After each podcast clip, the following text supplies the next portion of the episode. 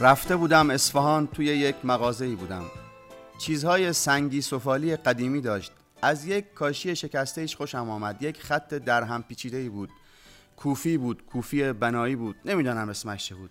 گفتم این را می‌خواهم. صرفا از رنگ اخرایی فیروزه ایش خوشم آمده بود.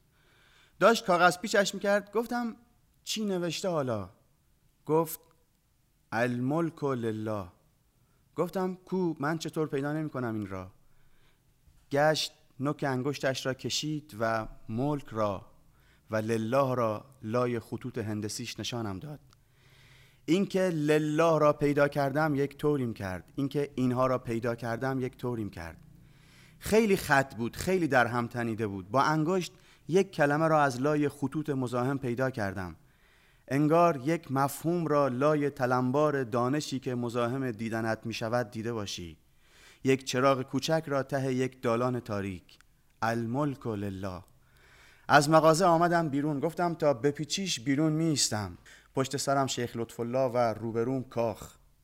ملک هایی بود که مانده بود. در رفتارهای تاریخ شناسی اسمش را می‌گذاریم میراث فرهنگی. کلیدش هم دست رئیس میراث است. اما در واقع آنها ملک هایی هستند لله.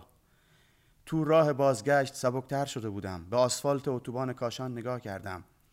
ملکی بود لله. کما که تپه های دست راست و چپم. چیزهایی که داشتم و نداشتم هم. آنچه که داشتم خیلی مال من نبود. آنچه نبود خیلی خلع و خسران نبود. داشتهام لله نداشتهام لله. شب بود. جاده خلوت بود. انگار از سینمای یک فیلم خوب آمده بودم. انگار از نوتهای یک کنسرت قشنگ. موزاییک قدیمی اصفهان لای نایلون روی پام بود دستم روش بود مثل یک راز قدیمی. راز همه رازها. یک چیز سهل و ممتنه الملک لله. ایمان یک اثر هنری است. اسطوره های مؤمنانه ستونهای سنگین بار هستی را روی کول گرفتند. با قصه های مؤمنانه می شود تنها شد می شود دلخوش شد یا به شکل صحیح غم گریست. به آنجای قصه که یکی می آید می شد تا خود تهران فکر کرد.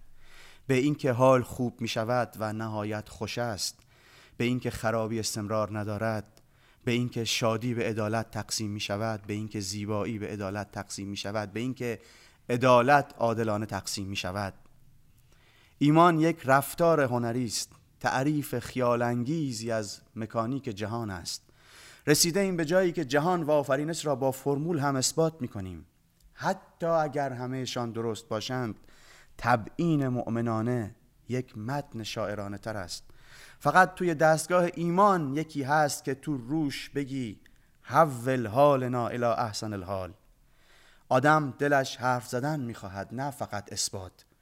توی دستگاه ایمان است که آن مبدع اعلا و آن ناظر خارج از دستگاه کوانتوم همیشه بیدار است.